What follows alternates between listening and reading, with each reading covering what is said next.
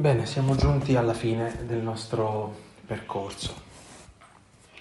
E, ehm, in tutte queste giornate abbiamo avuto sotto i nostri occhi un Vangelo speciale che è Maria, Maria come il Vangelo che abbiamo guardato in questi giorni.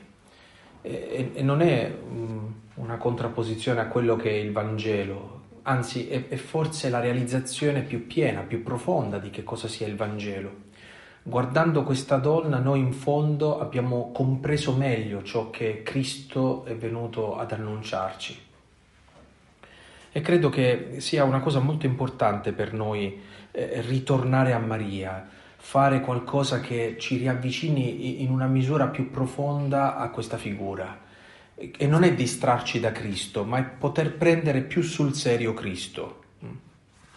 Se è vero, come diceva un, un mio santo, che eh, Dio entra nel mondo per mezzo di questa donna. È vero che noi possiamo arrivare a Dio per mezzo di questa donna. Mm.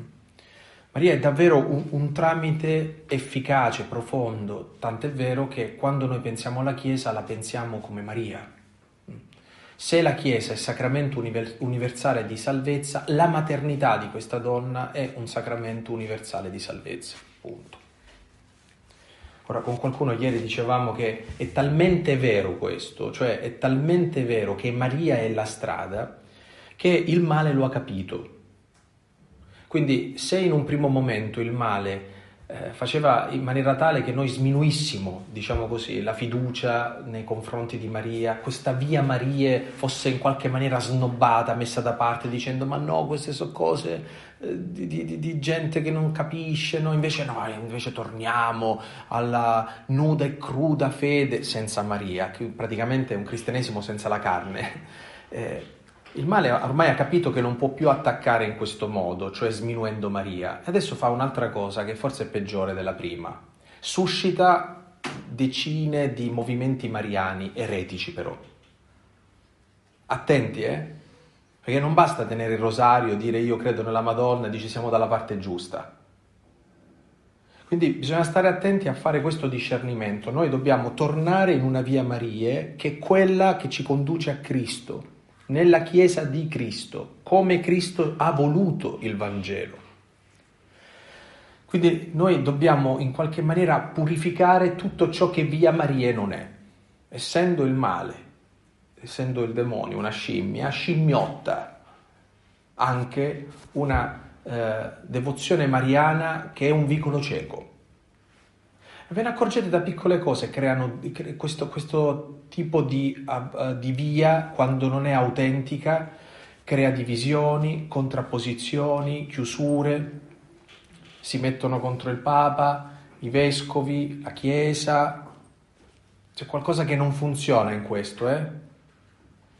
Bisogna fare molto discernimento in questo senso. Quindi se la via di Maria è una via privilegiata, non tutte le, le, le, vie di Maria che dicono di essere tali ci conducono a Cristo.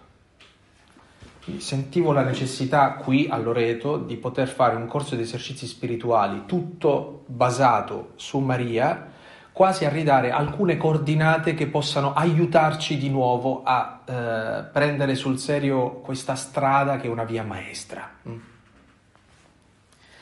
Eh, dico questo perché la nostra ultima eh, meditazione terrà insieme tre ultime tappe della vita di Maria. Mm? La croce, la Pentecoste e l'Assunzione. Innanzitutto la croce, l'esperienza della croce. Ecco, prima di dire una parola su come Maria è collocata lì, vorrei dirvi che è lì che è collocata la nostra maternità, cioè è lì che noi scopriamo Maria nostra madre. L'immagine che dobbiamo avere sotto i nostri occhi è esattamente questo. Sotto la croce Maria soffre qualcosa di tremendo, di drammatico, il dolore di vedere il figlio morire. Ciò che ci racconta l'Evangelista Giovanni, testimone privilegiato di quel momento perché era presente, è che in quel momento, in quell'istante, Gesù opera una trasformazione del dolore di sua madre. E lo fa in questo modo. Se quello è il dolore di una donna che, perso, che sta perdendo suo figlio, eh, Gesù trasforma quel dolore nelle doglie di un parto. Maria sotto la croce diventa di nuovo madre. Ma di chi? Di noi. Ecco, se il primo parto mette al mondo Cristo, sotto la croce Maria deve spalancare la sua maternità a ognuno di noi. Donna, ecco tuo figlio, figlio, ecco tua madre. E da quel momento il discepolo la prese nella sua casa. Quindi quando qualcuno ci dice eh, perché noi eh, siamo così legati a Maria? Perché Gesù ce l'ha lasciata come madre, cioè è stato lui E un cristianesimo monco di questa maternità risulta molto faticoso da vivere, molto faticoso. Noi dobbiamo riscoprire questa maternità perché in fondo questo, questo legame materno che ci unisce a lei è ciò che in fondo ehm, Dio ha scelto per declinare la misericordia dentro la nostra vita. La tenerezza di questa donna in fondo è un modo attraverso cui si manifesta il volto di Dio. La pazienza, la ferialità, ehm, la capacità di una madre di accompagnare il figlio, di farlo diventare adulto, di farlo crescere in sapienza, virtù, grazia, di portarci alla piena maturità. Questo è il ruolo di Maria barra è il ruolo della Chiesa, cioè una Chiesa è autentica quando ci fa crescere. In che cosa? Non nella dipendenza dalla Chiesa. Perché una Chiesa che crea dipendenza non è una buona Chiesa, come una madre che crea dipendenza non è una buona madre, una madre possessiva. Solitamente le madri così fanno danni. Una madre è tale quando ama fino al punto da portare un figlio alla maturità. La maturità significa, la maturità piena di essere figli, significa l'esercizio di quella famosa libertà di cui abbiamo parlato. Essere pienamente liberi affinché, dice Paolo, Cristo sia formato in voi. Ecco, questo è il mistero della maternità che nasce sotto la croce. E qui vi lascio la prima domanda di questa nostra ultima meditazione. Che rapporto abbiamo con la maternità di Maria? In che maniera Maria c'entra con la nostra vita? Abbiamo un, impo- un, un, un rapporto infantile, ad esempio, cioè un rapporto infantile con Maria non ci aiuta. Un rapporto di infanzia spirituale sì, infantile no.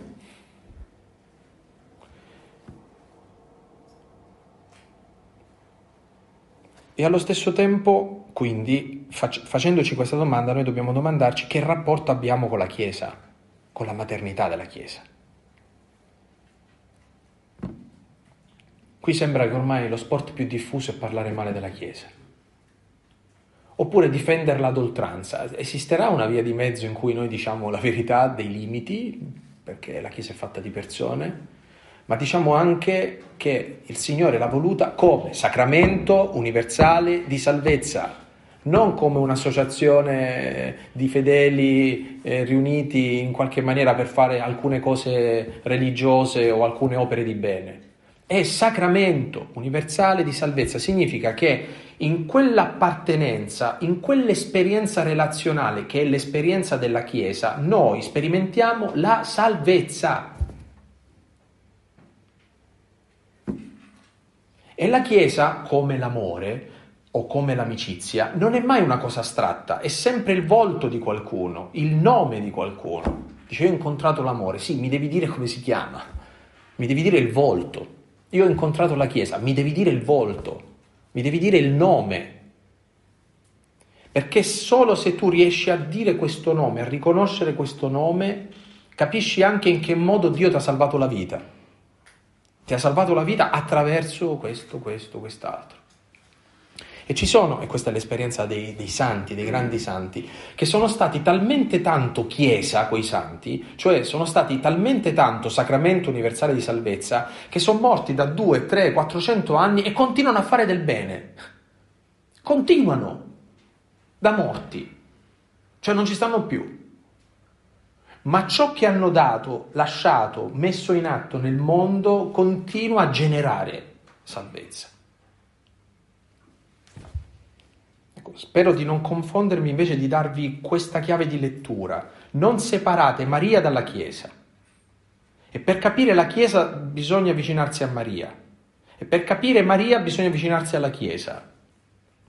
Non è una devozione eh, contro tutto il resto, è un rapporto che ci inserisce più dentro il mistero della Chiesa.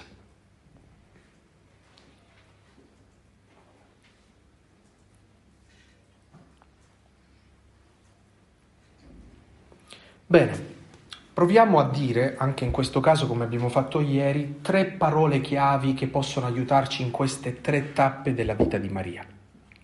Innanzitutto torniamo sotto la croce. Sì, abbiamo detto che lì è la radice più profonda della maternità di Maria nei nostri confronti e della nostra figliolanza nei suoi confronti.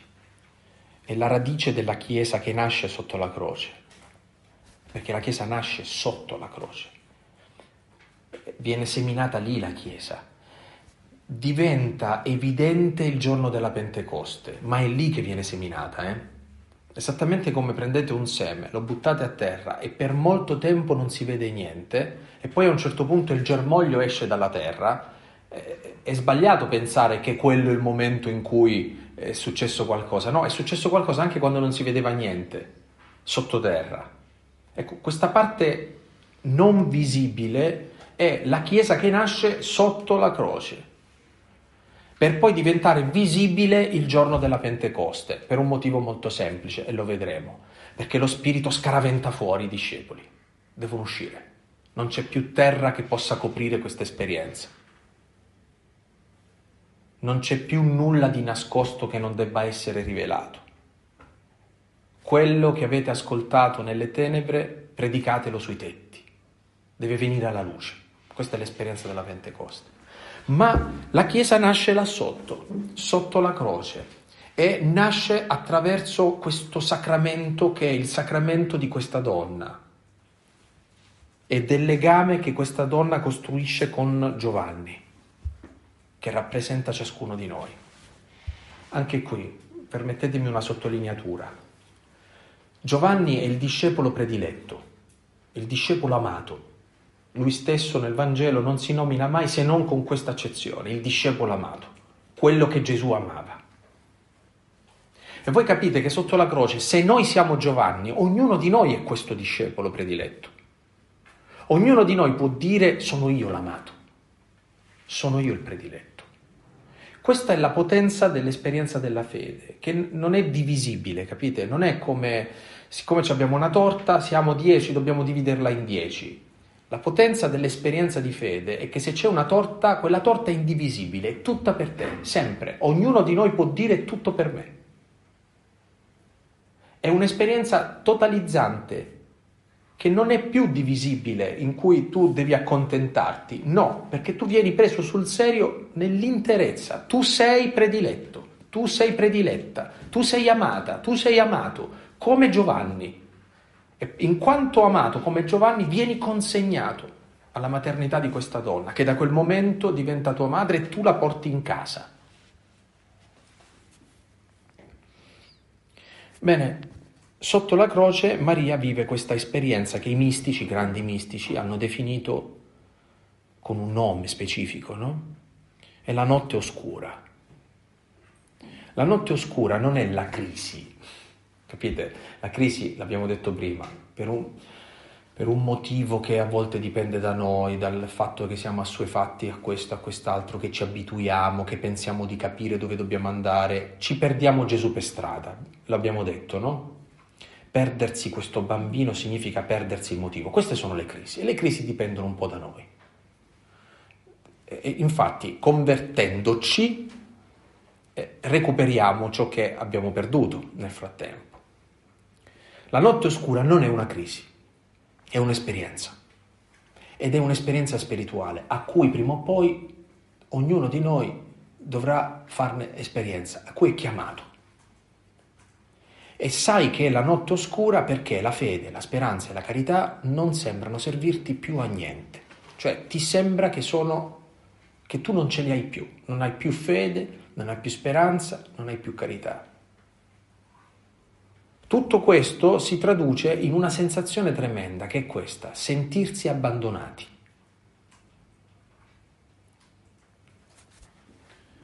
Ora, con molta presunzione, io sto tentando di spiegarvi una roba che, essendo misteriosa, la puoi capire solo se la vivi. Quindi prendete con le pinze quello che sto per dirvi e non pensate che quello che sto per dirvi esaurisca il discorso. Quello che succede durante la notte oscura, quello che succede in questa esperienza di abbandono, è esattamente quello che succede a Gesù sulla croce. Ieri abbiamo detto che se tu ami, in qualche maniera l'esperienza di chi stai amando diventa la tua.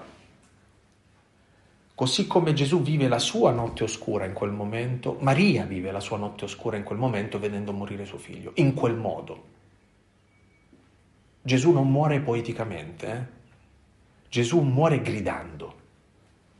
Immaginate una persona che sta agonizzando e muore gridando, perché muore così.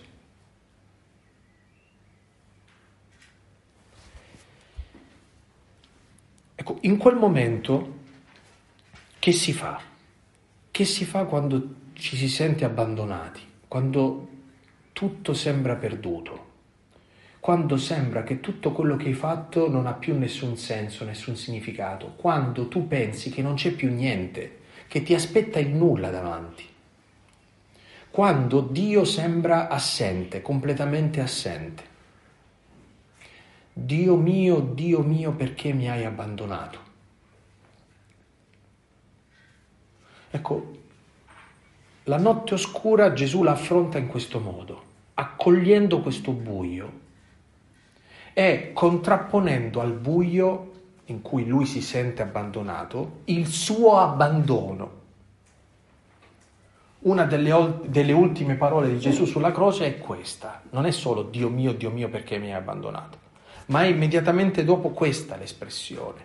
Padre, nelle tue mani consegno il mio spirito. Nelle tue mani mi consegno, consegno il mio spirito. Abbandonarsi completamente in Dio. Questo atto di abbandono in Dio è ciò che rafforza in maniera indelebile la nostra relazione con Lui. Traduciamolo in questo modo. È fidarsi di Dio quando Dio sembra non esserci. È credere in questo Padre quando tu non senti che è tuo Padre. È abbandonarti in Lui quando sembra che non ci sia nessun abbraccio ad accoglierti.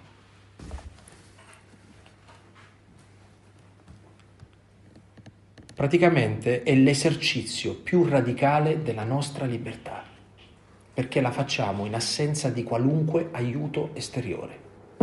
In quel momento se tu decidi di bestemmiare o di abbandonarti, quello che stai decidendo è tua, il gesto della tua libertà radicale, perché non hai nessun aiuto in quel momento.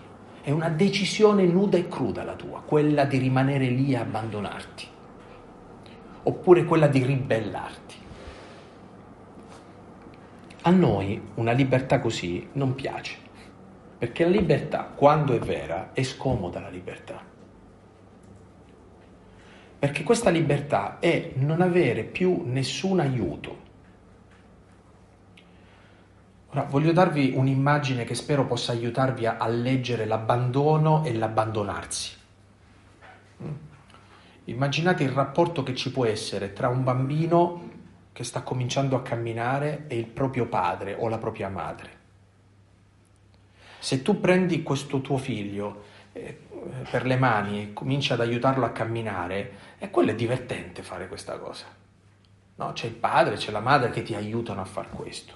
Ma arriva un momento in cui il padre e la madre abbandonano il figlio, cioè non lo aiutano.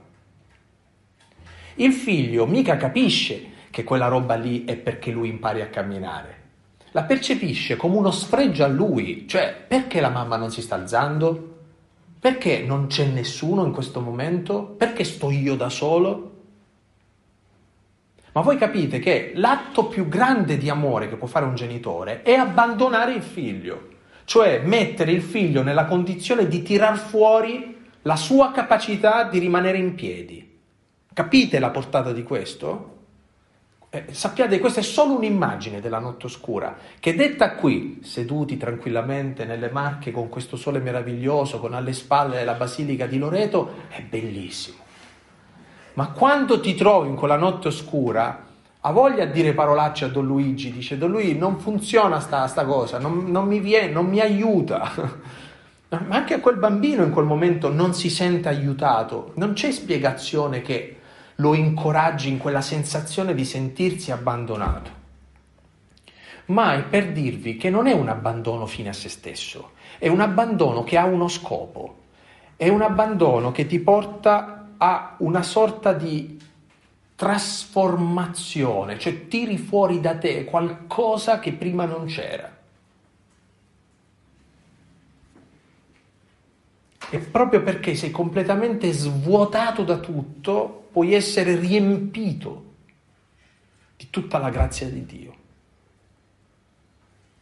Non ci sono più aiuti, non c'è più la telefonata a casa, non c'è più niente, capite? Non c'è nulla se non sapere che c'è un atto di abbandono nei confronti di Dio. Come si manifesta questo atto di abbandono nei confronti di Dio? Ecco qui che ci viene in aiuto Maria. Che cosa ci dice il Vangelo per spiegarci come Maria si abbandona a questa notte oscura? Dice così il Vangelo. Stava la madre sotto la croce. Starci in quella notte, non devi fare niente, devi starci. Qualunque cosa devi starci. A Roma si dice starce, devi starci. E non hai teologia che ti aiuti, preghiere che ti vengono in soccorso, situazioni, persone che ti capiscono, non c'hai nessuno, niente. Allora tu puoi dire semplicemente come Maria, io sto qua, sto piantato sotto la croce. Questa è la mia notte oscura. E posso ripetere quello che ho sentito da Gesù. Padre, nelle tue mani io mi consegno. Padre, è tutto nelle tue mani.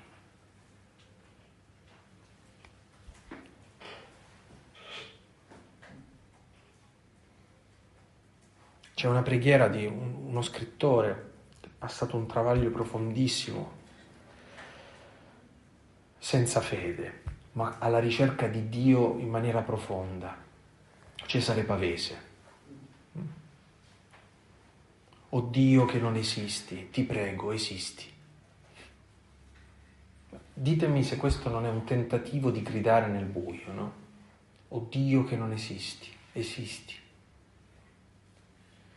O Dio che io ti sento lontano, che non ci sei, ecco l'ateismo, l'assenza totale di Dio. Io mi consegno a te, in questo momento mi consegno a te, quando non conviene, quando non conviene. Ora, non vi preoccupate perché nell'esperienza della notte oscura c'è la grazia che ci sostiene. Eh? Il problema è farsi aiutare dalla grazia perché solitamente noi ci agitiamo. E quindi quando ti agiti, uno pure ti può aiutare, ma non accetti l'aiuto perché stai agitato. Calmati, lasciati aiutare in quel momento. Il Signore ti aiuterà così nella misura in cui a te serve lì, in quell'istante. E poi noi abbiamo una consolazione immensa. Noi sappiamo, ad esempio, che Gesù in quella notte oscura non era da solo. Ad esempio, nella notte oscura di Gesù c'era Maria. Non sarà così anche per noi? Capite perché noi nell'Ave Maria diciamo prega per noi peccatori adesso e nell'ora della nostra morte, qualunque morte sia, non solo la morte quella che incontreremo alla fine di questa vita, in tutta l'ora di morte che certe volte dobbiamo vivere. Noi sappiamo per certo che se Gesù ha avuto nella sua notte oscura Maria, l'avremo anche noi Maria. Ed è vero anche il contrario. Maria nella sua notte oscura ha avuto Gesù. Noi non siamo soli, anche se ci sentiamo soli in quel momento. Questa è la memoria che ci spinge ad andare avanti. Non siamo soli in quel momento.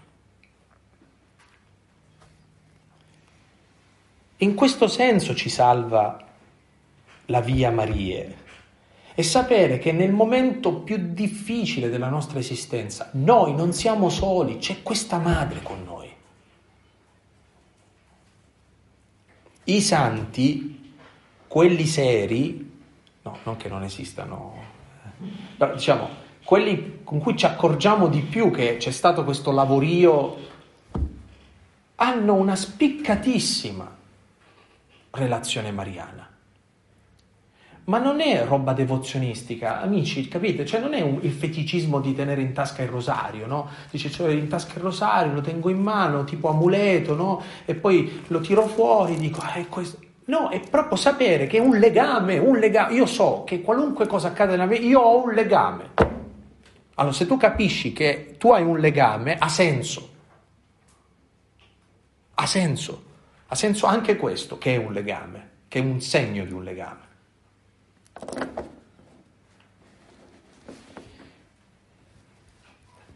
Non è, ripeto, il feticismo di una devozione né allo stesso tempo la credenza di una religiosità magica.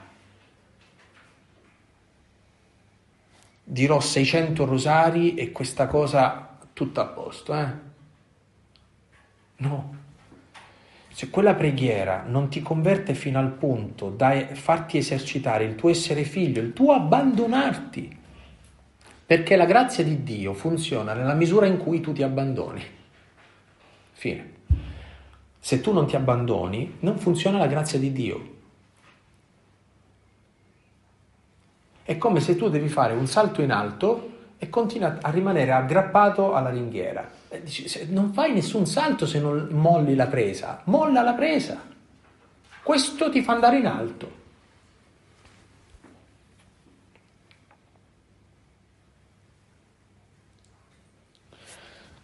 Bene, questa è l'immagine che volevo lasciarvi di questa tappa di Maria sotto la croce. Seconda cosa, la Pentecoste. Tranquilli, non è che mi sono dimenticato che Gesù è risorto nel frattempo. Eh. Eh, seguo un po' la linea del Vangelo, ok? Eh, della risurrezione ci viene raccontato tanto eh? e tanti incontri di risurrezione i padri dicono che certamente Gesù risorto sarà apparso a sua madre, certamente. Il Vangelo ci, ci racconta di altri episodi, non ci dice del rincontro con la madre del risorto, che certamente ci sarà stato. A me interessa un'altra cosa, quello che succede il giorno di Pentecoste, perché è sicuro che in quel cenacolo c'era Maria. Ce lo dicono gli atti degli Apostoli. Era lì a tenere insieme i pezzi, tipicamente di un amore materno, che solitamente cerca di arrabattare tutto perché tutto rimanga più o meno insieme, no? L'amore tende all'unità, a tenere insieme i pezzi. L'odio frammenta, l'amore unisce.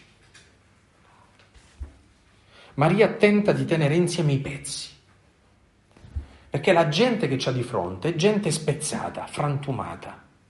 La vita li ha devastati. E Maria è lì come un principio di unità, come lo scotch. Che brutto, madonna. Lo so, non è proprio... Però è così. Immaginate una cosa rotta e ci metti lo scotch. È un tentativo di tenere insieme. Questo tentativo di tenere insieme, che è tipico di Maria, quindi capite che tutti quelli che invece vogliono dividere e frantumare non sono secondo quello che è Maria. Maria certamente non dividerebbe la Chiesa. Certamente.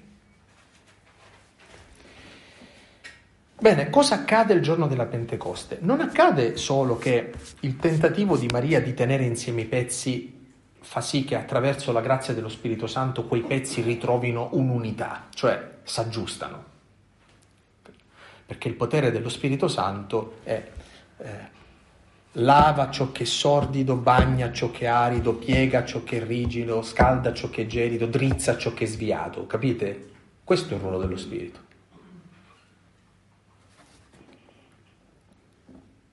Ma avviene quella che noi chiamiamo la grazia trasformante. Eh, questo, eh, se abbiamo parlato di un, un, livello di vita spirituale che siamo già nella mistica qui, eh, la notte oscura, qui siamo nella grazia trasformante. Ora, la grazia trasformante agisce in questo modo. A Marta si aggiunge Maria. Quando solitamente noi viviamo o Marta o Maria, la grazia trasformante aggiunge a Marta Maria senza più nessun o o. Non c'è più out out.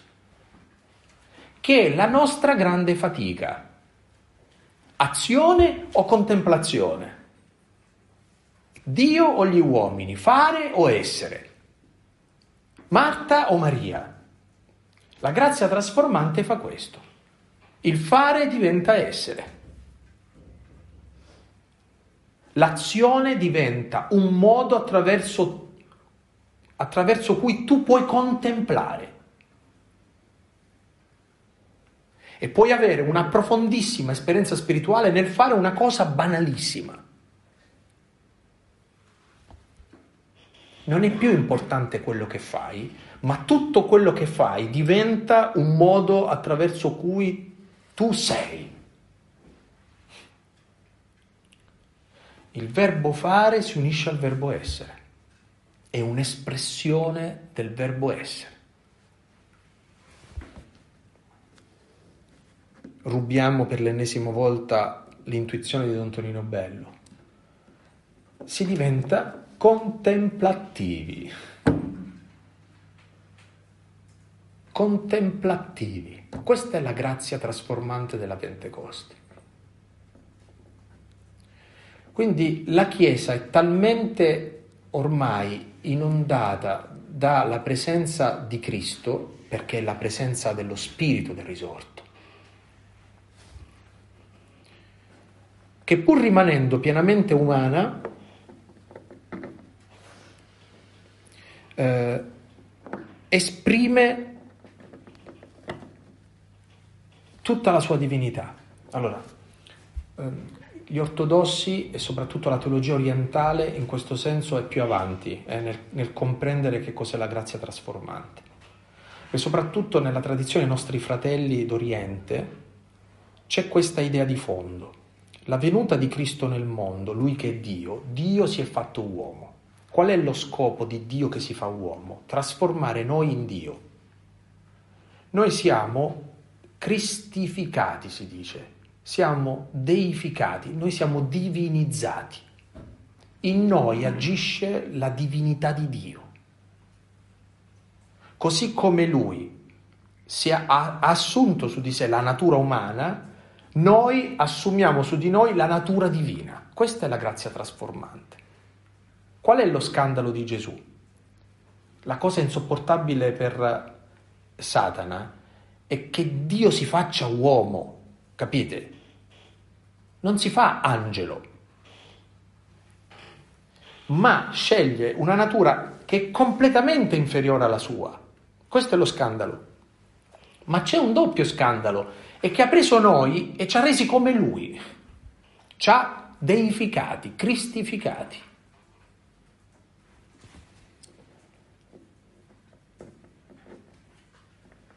In alcuni questo è evidente, a volte anche fisicamente evidente. In, alcuni, in alcune esperienze mistiche questa cosa si vede. La luce, lo sguardo di una persona. Ma basta anche un solo dono, che è quello della pace. Ci sono delle persone che veramente sono, sono così cristificate che la loro presenza è una presenza che porta pace che porta luce, che porta gioia, che porta Cristo. E qui vedete che ritorniamo all'inizio. Qual è il miracolo di Maria che attraversa eh, la Galilea, arriva fino a Incarem? Che cosa c'ha dentro? C'ha dentro Gesù. Il miracolo della Pentecoste è che ognuno di noi può dire di essere come Maria noi abbiamo dentro Cristo. E il legame che c'è è che uno dentro l'altro. Noi siamo in Lui, Lui è in noi.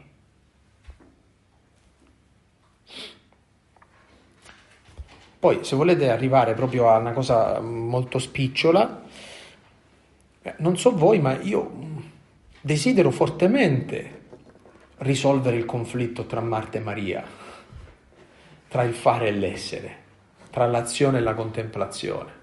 Beh, questa è opera dello Spirito, questa è la Pentecoste.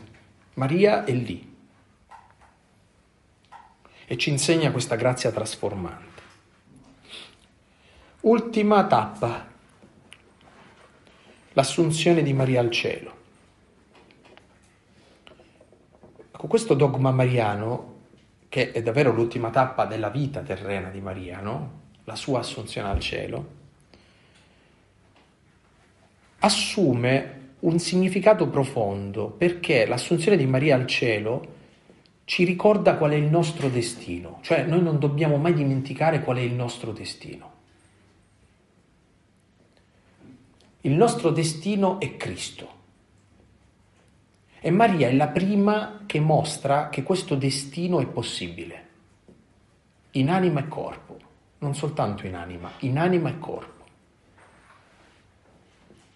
Tutto quello che è vostro, dice Paolo, spirito, anima e corpo, si conservi irreprensibile per la venuta del Signore nostro Gesù Cristo. Cioè è troppo poco pensare che la risurrezione riguardi lo spirito. È troppo poco pensare che la risurrezione riguardi l'anima, un principio interiore. La risurrezione riguarda anche il corpo. Un corpo redento, trasfigurato, ma un corpo. Credo nella resurrezione della carne e la vita eterna, nella resurrezione della carne. Capite come è demolito tutto, tutto, un filone New Age che a volte attraversa anche la nostra fede cristiana? Credo la risurrezione della carne, non la, uh, il ridurre in psicologismo, in interiorismo, in emotivismo e metteteci tutto quello che volete. La risurrezione della carne e ridare corpo al cristianesimo. Quindi se, do, se dovessimo correggere il nostro eh, vocabolario, anche pastorale, dovremmo smettere di dire che noi siamo in cura d'anime. Non è vero, noi siamo in cura di persone, perché le, le, le anime hanno un corpo anche. E anche se forse abbiamo sbagliato a dire questa cosa, che siamo in cura d'anime, lo abbiamo sempre fatto in duemila anni, cioè abbiamo capito che non potevamo dare il catechismo a una persona senza dargli anche da mangiare o dargli una dignità o dargli una possibilità di vivere dignitosamente questa vita. E capire che la risurrezione della carne prende sul serio anche la concretezza delle persone. E che Cristo riguarda tutto l'uomo, non solo una parte. Ecco, Maria ci mostra nell'Assunzione che il nostro destino, che è quello di risorgere anche nella carne, è possibile. Lei è la prima che viene introdotta nell'eternità di Dio in maniera completa, spirito, anima e corpo. Maria.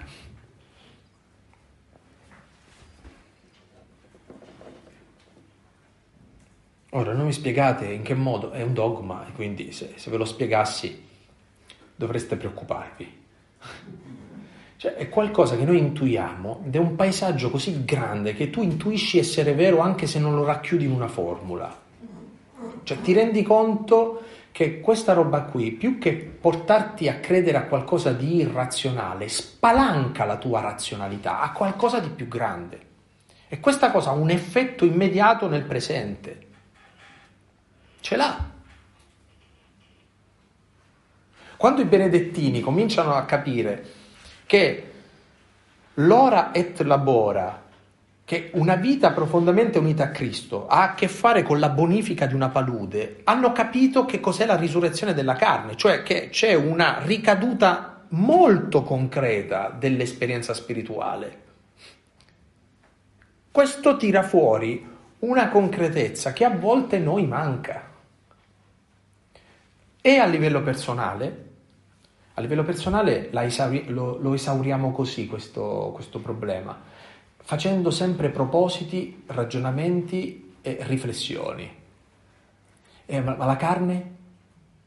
A livello ecclesiale invece facciamo convegni, approfondimenti, gruppi studio, quindi la carne. Dobbiamo andare concretamente alle questioni, concretamente perché noi siamo chiamati a risorgere concretamente. Tutto è chiamato a partecipare a questa redenzione, tutto di noi, tutto, tutto, tutto di noi. Non c'è un angolo di noi che non è chiamato a questa redenzione. Spirito, anima e corpo. Ecco perché questa cosa ci ridà anche una capacità di saper voler bene a tutte queste tre dimensioni e a non pensare che deve essere una a scapito dell'altra. Gli amici francescani correggetemi, ma credo che anche Francesco a un certo punto si sia reso conto che aveva un po' esagerato contro il suo corpo, no? Chiese perdono al fratello Asino. Vedete la conversione di un santo nell'accorgersi che persino la penitenza, che è un mezzo attraverso cui noi possiamo rendere visibile anche tutto questo, non, non, è, non può prescindere dall'amore per una cosa che ci ha dato il Signore e che è chiamata redenzione anche fratello asino, cioè il nostro corpo.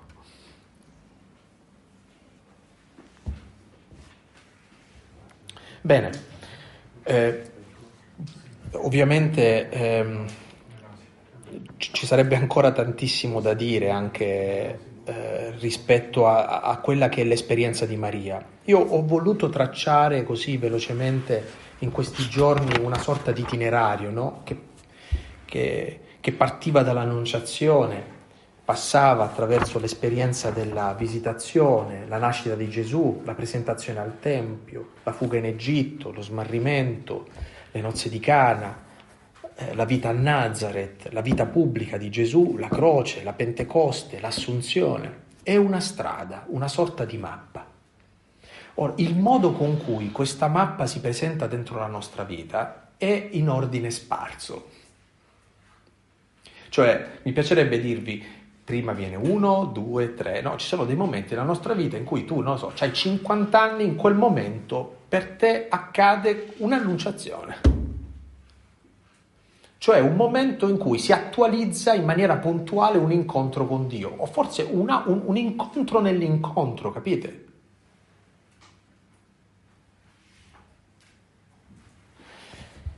E allo stesso tempo, in questo momento, io devo imparare di nuovo che cos'è la carità. Devo di nuovo interrogarmi sulla gioia. Devo di nuovo domandarmi in che modo mi vivo le crisi. Che cos'è per me lo splendore dell'adesione alla testimonianza, a ciò che reputo essere vero. In che modo sto valorizzando l'empatia che salva dentro la mia vita.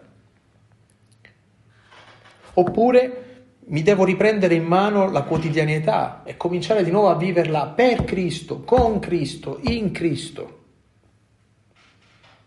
Se sono così furbo da usufruire della maternità di Maria e quindi della maternità della Chiesa, in che modo vivo il buio? Ma quante volte avete già vissuto una sorta di notte oscura? E il Signore vi ha istruiti senza bisogno che nessuno lo dicesse ad alta voce, perché se siete qui in qualche maniera, in qualche maniera siete rimasti a galla, eh? devastati, feriti, anche i discepoli lo erano. E vi posso assicurare che non si sono salvati tutti, uno si è tolto la vita anche. Eh. Cioè, non date per scontato che, come diceva qualcuno eh, a Sanremo qualche tempo fa, comunque vada sarà un successo. No, può andare male, molto male. Questo ci rende tremendamente seri e tremendamente grati, perché feriti, stanchi, scassati, siamo arrivati fin qui. E il Signore vuole fare qualcosa con noi in questo momento, ripartire da noi, proprio quando tutto sembrava perduto. E sperimentare così quella grazia trasformante di vedere finalmente il fare non più, non più contrapposto all'essere e accorgerci che tutta la nostra vita, che su questo aveva ragione Freud, è attraversata dalla paura della morte, è redenta invece dalla memoria del nostro destino, perché il nostro destino è la risurrezione totale di ognuno di noi. Bene, vi lascio in questo ultimo frangente di preghiera.